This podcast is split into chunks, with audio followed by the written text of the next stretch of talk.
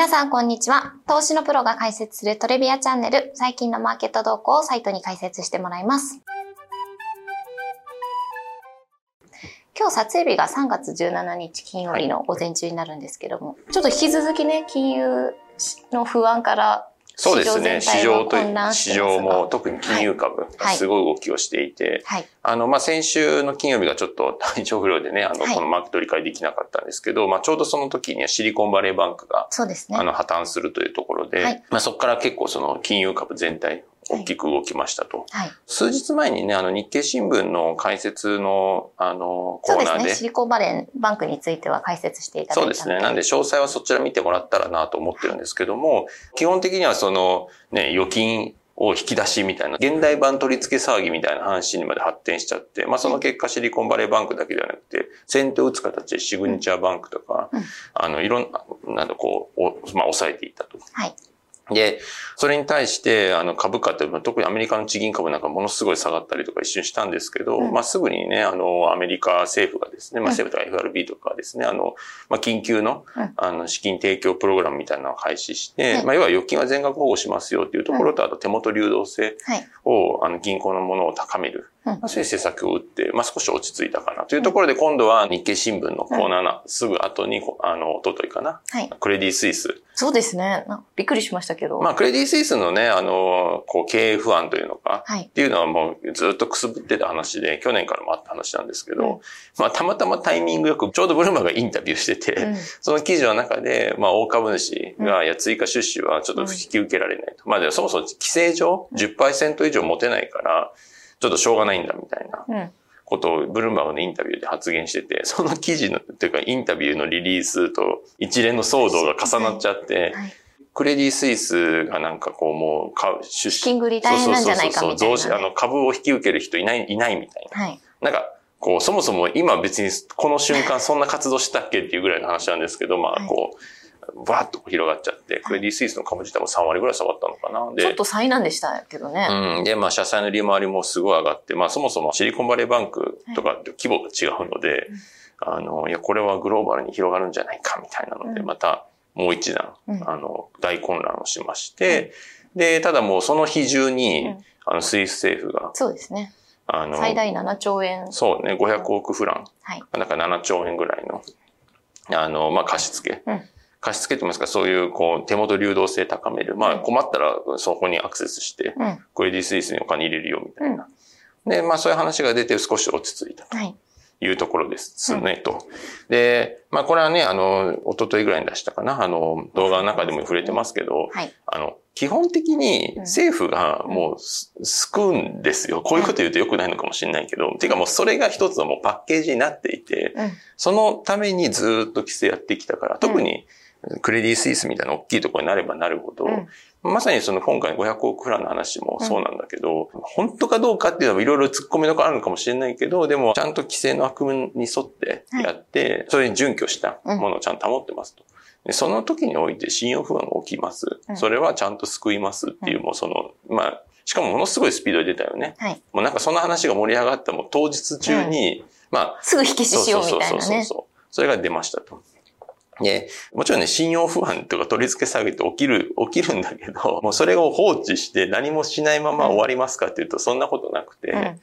でもちろんリーマンショックのね、時の記憶とかがあるから、それでバーンと潰れて、世界的にパあのこれシステミックリスクが発生するみたいな。でもあの時得られた教訓として、それやっちゃダメだねっていうのが分かったから、もうそれを起こさないためにもずっとやってきてるのね、うん。この15、6年。うん。だからもうよほどの政治的なうん、こう、判断、あの、しかも誤った判断をしない限りは、うん。あの、こうやって矢継ぎ早に、しかもあの、なるべく、あの、短期間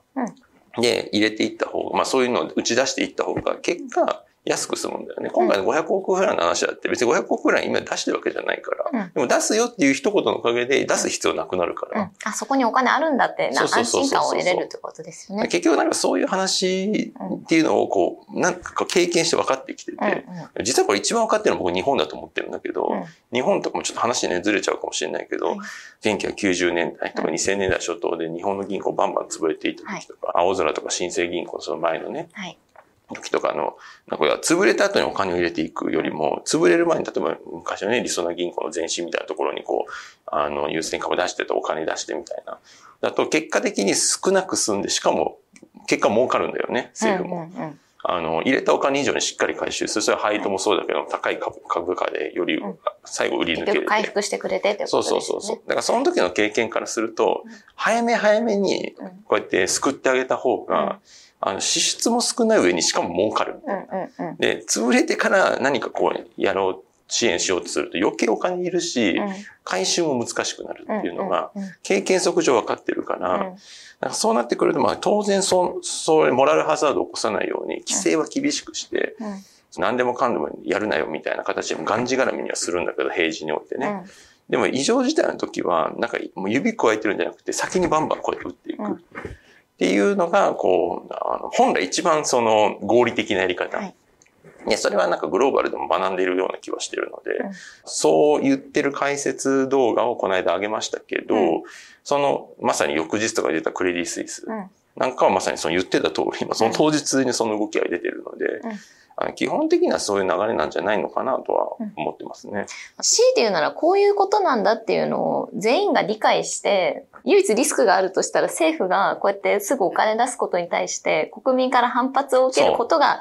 まあ、ちょっと嫌、嫌かもしれないと、それで判断を変えることはないだろうけど、その国民もね、それ、こういうことなんだっていう世の中のこの経済とか信用創造の話は、こうなんだって理解して、それに対してなんだろう、こう、変な声を上げないっていうか、それを助長させるようなこともしないまあ、それをね、理解してくれたらいいけどっていう。うん、だから、結局、今僕が言ってる話って、まあ、今まさに起きてることの解説でもあるけども、はい、学んできた上での正しい、うん、結局それが一番みんなにとって安いやり方だよねっていうのが分かってて言ってるんですけど、でも必ずしもそうじゃない、そうじゃないというのは、そう、その通り動かないかもしれない。そういう合理的な判断に至らないかもしれないのは、まあ、もっと言った通り、その政治的な、あるいは国民の声としてやっぱり税金なんで入れるんだとか。そうですよね。話にはやっぱな、うん、なりやすい。うん、でも入れなかったら余計税金入れなきゃいけないから、今入れる方が安い上に、うん、じゃあ1円も税金入れなかったら、皆さんの預金が全部なくなるだけだから、結局余計あの困る。まあ、変な話、でかい銀行を潰します。税金は1円も入れませんみたいな、なった時に、あの、基本納税者みんなより困るから、絶対税金入れた方がいいんだけど、でもあの、入れても困んない人っていうのは、まあ、あえて言うと、資産が全くなくて、うん、そもそも仕事もない人、うん、っていうのは確かに困らない。うん、あの別に入れても入れなくても、潰れても潰れなくても一緒だから基本そういうお金のやり取りがなくて自給自足してますみたいな。そうね。だからまあ職失うたり、あの資産なくなりますよみたいな話になったとしても、いや、そもそも別に困りませんみたいな。そういう人は確かに困らないかもしれないけど、でもそん。な人ってそんな世の中の大半じゃないだろうし、そもそも言っちゃ悪いけど、そういう人って別に税金を納めてないから、その納税者のなんか税、わしらの税金がみたいな話されてもさ、ちょっと、ん？みたいな。まあ確かに。まあそれはね余談だけど、本来全体のことを考えると、入れた方がいいに決まってて、ただモラルハザードっていうのはもちろんその通りだ。だから平時においてすごい厳しい規制。銀行って成長すんなって言われてるんだよね、もう事実上。そうです、普通の会社ってさ、成長のためにやるわけじゃん。はい、会社大きくしよう、頑張ろうみたいな。でもそうじゃなくて、現状維持というか、まあ、別に成長するなっていう文言じゃないけども、事実上成長できないように頑張ってこう、感じがらめにしてるので、まあそういった形でこう、厳しく規制はあるんだけども、まあ、その代わりこういったアクションっていうのは、みんながまあでも理解してないからこその株価の動きではあるよね。そうですね。すごい下がっちゃって。でもね、これはしょうがないと思う。しょうがないっていうのは、それこそさ、ほら、コロナの時もトイレットペーパーでみんなパニックになったじゃん。はい、いや、今、令和の時代にさ、トイレットペーパーがさ、いや、もう生産できませんとかさ、いや、それ、お、長い、大きな目で見たらさ、あるわけないじゃん、みたいな。うん、地球上からトイレットペーパー消えるとかさ、そんなないでしょってさ、このご時世ね。はいだけどみんな分かってると思うけど、でもさ、目の当たりになったらさ、うん、もうパニックになってさ、奪い合いになるわけじゃん。あの時本当すごかったですもんね。ももちろんさ、これ見てらっしゃる方も大半の人はさ、いやもう、あれ、本当はほらしかったよね、みたいな、なるけど、でも結局、見てらっしゃる方は動いてなかったとしても、うん、あの時こう殺到してる方が確かにいるわけよ、この時代でも。で、トイレットペーパーでさ、そうなのに、そんな金融の仕組みでさ、取り付け騒ぎ起こさないぐらいみんな、こうね、理解しましょうって、いや、それは難しい気まあがする。確かにね。トイレットペーパーでさえ理解できないんだからさ。まあ、そう考えると、こう、なんか、うーん、みたいな。うんまあ、これしょうがないのかなとは。うん。なんかむむしろこういうもんだって思った方がいい。うんうんうん。ので、まあいや、だから本当ね、銀行、株の話に戻すと銀行株なんかすごい下がっちゃって、私個人としてもすごい痛いんですけども、これは、なんだろう、しょうがないというか、何か起きてもレスキュー入った、その時株価上がるよね。はいだから下がった時がチャンスだから少し買いまして、まあ上がったらまだそこでちょっと短期で売ってとかっていう、そういうちょっと小細工うんはできるんだけども、入った後に、いや、ぜまあ、どうせちゃんと救われてなるんだから、取り付け騒ぎみたいなオーバーリアクションしなくてよくないみたいな。地銀が7割急に株価下がるとかさ。下がり、いくらなんでも下がりすぎだろうって思いますけどそうそうアメリカの地銀とかね。ね。で、はい思っちゃうけど、でもさ、みんながそういう風な行動するんだったら、結局なんか自分が何言っても意味ないから、まあ投資ってそういうとこがちょっと難しいよね。うん他の人がこういう行動するっていうのも考えなきゃいけなくて。うんうん私こういうこと言ってますけど、じゃあその株価がそういう動きになるかっていうとまたちょっと別の。うんそれは結局トイレットペーパーがなくなったらみんな殺到するのと同じ論理で。いうんやどうせうん満たされるから大丈夫ですよって言ったところでなくなっちゃうからね、目の前で。うんうんまあなんかその辺はこう難しいとこかなと思って、うんまあしょうがないんで、あの、まあ指を加えてとりあえず見と見とくみたいな。まあちょっとね、短期でトレードとかあったとしてもね。うんうんあとはまあその反対側で今度はドルのね、債券の価格なんかすごい上がって、まあ金利の利回りがすごい下がったりして、はい。あのまあ結局なんかそうやってうまくバランスポートフォリオを持っておくと、まあ銀行株でやられても債券価格の上昇でまあ良かったねっていうの。うんあと意外だったのは、はいビットコイン、あの仮想通貨めちゃく上がってるちゃ戻しましたよね結。構上がってるんですよね。まあ、あれも割と救われた。割とではかなり救われる話なんですけど、それもね、ちょっとこう、あ、そうなんだっていうのはありましたね。うんあ、そうなんだっていうのは結局その、こんな危機時の時に、まあ、どういう理由かはともかくとして、例えばその、オルタナアセットとして、うんその、それこそ金、信用不安とかさ、金融危機っていうと通貨の危機みたいになっちゃうから、はい。そうすると、こう、ドルから、うん。法定通貨からそういう金とかビットコインとか、そっちにこう、逃避、対比する？うん。逃避するような流れっていうのは確かにあったのかもしれないし、まあでもさ、あの、アメリカの地銀なんかシグネチャーバンクとか、まあその前のシルバーゲート銀行なんかもそうなんだけど、シリコンバレーバンクもね、うん。そうだし、3つぐらいその暗号資産にフレンドリーな銀行が潰されて、うん。まあ、特にシグネチャーバンクなんかは仮想通貨に対すうるん。締め出しっていう目的も絶対あったよねと言われてて、うんだけど仮想通貨上がるっていう。そうですよね。その、このニュースが出た時に仮想通貨フレンドリーのところがつなんかやばいかもみたいになって、なんか仮想通貨にすごいネガティブなのかなと思ったら全然なんかそ真逆の動きをし仮想始めたんで。通貨に関連したビジネスをやる会社にとっては非常に良くない流れなんだけど、アセットそのもの。うん。不動産会社は困るけど、不動産は値上がりしてるみたいな、なんかちょっとそんな感じになってて、うん。うん。なんかそう。えそういうリアクションなのかなっていうぐらいね、うん。うん。あの、ちょっとうんって思ったけども、まあ、グローバルアセットっていうのはなんか、一、またアメリ、いくらアメリカとは、アメリカで起きていることとは関係なしに、うん。まあ、値付けされるのかなというぐらいしか今のところ言いようがない。うん。うん。うん。まあ、そういう適急にまた下がるかもしれないけど。まあそうですね。でもどっちかというと、金金とかよりもね、ビットコインって値上がり、今回してたそうそうのかなと思う。そうそう。だからやっぱりちょっと、あの逃避してるマネーが入ってきてるのかなという気は。うんまあ、あとその金利が下がったっていうのも大きくて、あの、アメリカの。はい。あの、やっぱりその、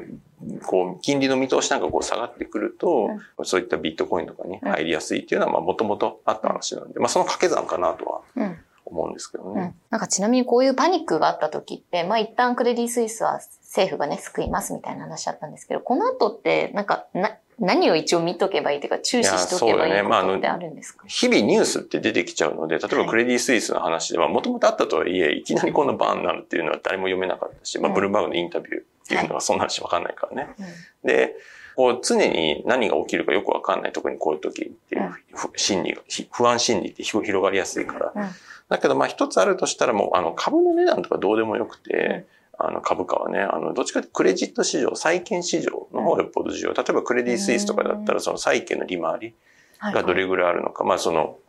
アメリカの国債の利回りに対してスプレッドっていうんだけど、プラス何パーセントぐらい取引されてるかとか、はい。もう今10倍以上、プラス10倍以上とかの。めっちゃ高くなっちゃってるんですうん、ね。もうディストレスト債とかって言われるけど、まあもうそういうこう、ディスカウントで、はいはい。ディスカウントって何に対して言っていいかわかんないけど、まあその額面価格に対してかなりのディスカウントでやっぱりこう、取引されていて、うんなので、あの、そういったクレジットの、要は、社債の調達コスト、うん。金、要は、クレディスイスがお金調達しようとしたら、そんだけ金利、払わないと。そう、投資家がお金集められないみたいになってくると、うん。やっぱりそれ見ると不安に、みんな不安になるから、20%とかだったらさ、いや、これ20%の金利なんか未来を離れないでしょみたいになってきて、うんうん。そんな会社から顧客に、顧客は自分の資産置けないじゃんって言って、こう、引っ張っ抜く動きが出てくる。なるね。で。そういう動きが出れば出るほど、それが結局、こう、なんていうの、破綻へ、うん。この自己実現化するから、要は取り付け騒ぎって常にそうだから、うんうん今この瞬間全部キャッシュ抜きますって言ったら、もう前も言ったけど、どんな銀行も絶対即潰れるから、うんうん。まあ結局そうすると、その、社債のスプレッドとか、その調達コストの低下をさせないといけないし、逆に低下していくんだったら、すごい、あの、やっぱり金融市場落ち着いている。だから、あの、政府のあの救済っていうのも、とりあえずまず流動性、まうん。あ、今出ていく資金に対して、資金提供して、そうすると潰れます。まあ、それはそうなんだけど、第一弾はそれ。うん第二弾は、やっぱりその、スプレクレジットのそのコストを、ちゃんと落ち着いてきてるかどうかっていうそう、そこをね、そう縮小させるなるほど。動きまでつながるかどうかうんうんうんっていうところだよね。普段全然そんなの見えないですけど、やっぱこういう時はちょっといやもう今はもう金融市場っていうか、そういう信用危機みたいな時っていうのはもう株価なんかどうでもよくて、そうんそっちの方が重要。逆にそこが落ち着いてくるんだったうら、株価とのやっぱりね、ラグってちょっとあったりするから、落ち着いて。てたら株価、下がりきった株価っていうのはむちゃくちゃ上がる可能性がある。なるほどね。最近だとやっぱりもう株、もうそれ、縮小してきたら株価って戻しやすいから、まあ正直クレディ・スイスの株に手出そうっていうつもりはあんまないんですけど、はいあの、まあそこの動き見て、見て、例えば他の銀、もうちょっと健全なね、うん。あのいろいろ言ってるけど、日本の銀行とかね、アメリカの大手金融機関とか、正直今の段階全く関係ないじゃん。全く関係ないんで、はい。そそういったところで、まあでも、レズレ安で売られてるようなところっていうのは、までもいあ、そう、大元の動きが落ち着けばうん。なるほど。いいんじゃないかなとかは思いますけど、でもね、別に新しいニュースがまた次出てくるかわかんないから、まあそうういうのは常にウォッチしつつっていうことなのかなと思いますね。はい。ありがとうございます。勉強になりました。今週も一週間お疲れ様でした。面白いと思っていただいたら、いいねやチャンネル登録もよろしくお願いします。します。